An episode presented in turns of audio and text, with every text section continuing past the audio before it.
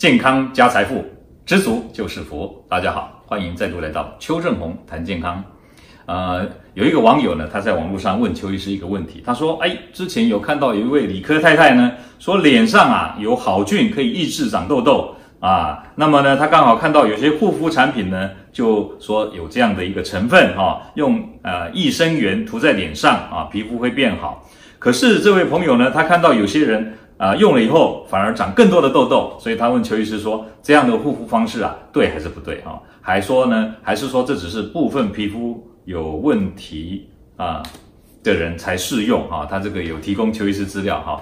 那当然，他提供的资料是 YouTube 上面的影片了哈。好，那么邱医师帮大家查了一下，就是脸上益生菌的这个呃概念，就这样有没有科学根据哈？好。基本上哦，其实我们以前在当医学生的时候，我们啊在读生理学或者讲说呃病理学的时候，我们都知道说我们的皮肤包括肠胃道啊这些地方有细菌存在的地方啊，都会有啊益菌啊坏菌跟啊中性的细菌，听懂这意思吗？就说不管是脸或者我们的皮肤，其实本来上面都是有细菌的，这就是为什么那个。外科医生要进开刀房的时候，要么刷手，用刷子沾那个消毒液啊，把手这样一刷一刷，一直刷，刷个十分钟、十五分钟，还要刷两遍。为什么要这样？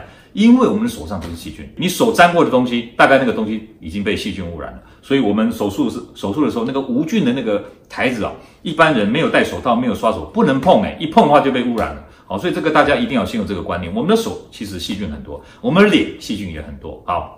那这个细菌呢，没有错啊，一定有一些啊、非致病源，也有一些致病源。致病源就是，一旦你皮肤破洞伤口进去，这个细菌从伤口窜进去，你就会怎么样感染啊，就会蜂窝性组织炎，就是这种链球菌、葡萄球菌，这个就是致病细菌。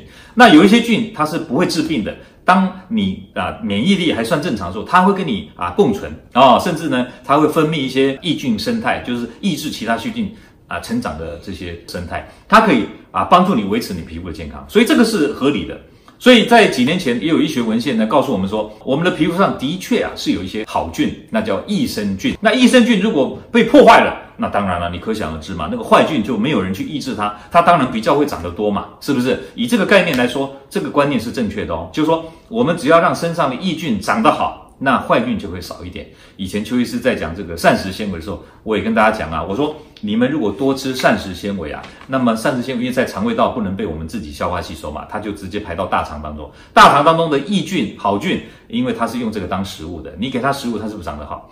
长得好的话呢，它就长得多，它就会抑制这些坏菌，这样就可以避免大肠癌的这个好发的机会。脸上也是大概是这样的概念。好，所以呢，所谓的益生元就是帮助益生菌成长的益生元，就是类似我刚刚讲的肠道的那种膳食纤维嘛，对不对？那你涂上去以后，让这些益菌长得好一点，那对于这个坏菌也会有压制的作用。所以这个概念是正确的啊。但是呢，为什么有的人这样啊涂了以后反而长更多的痘痘？要看痘痘的成因是什么。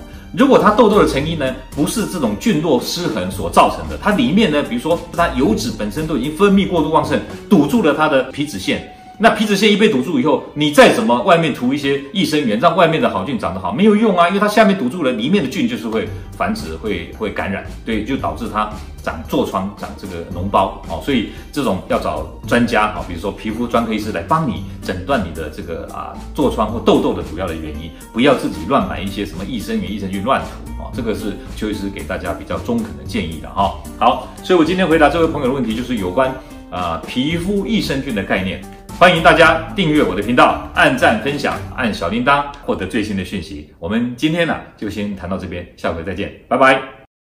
各位朋友，如果你喜欢我们今天所讲的，请在下面按个赞。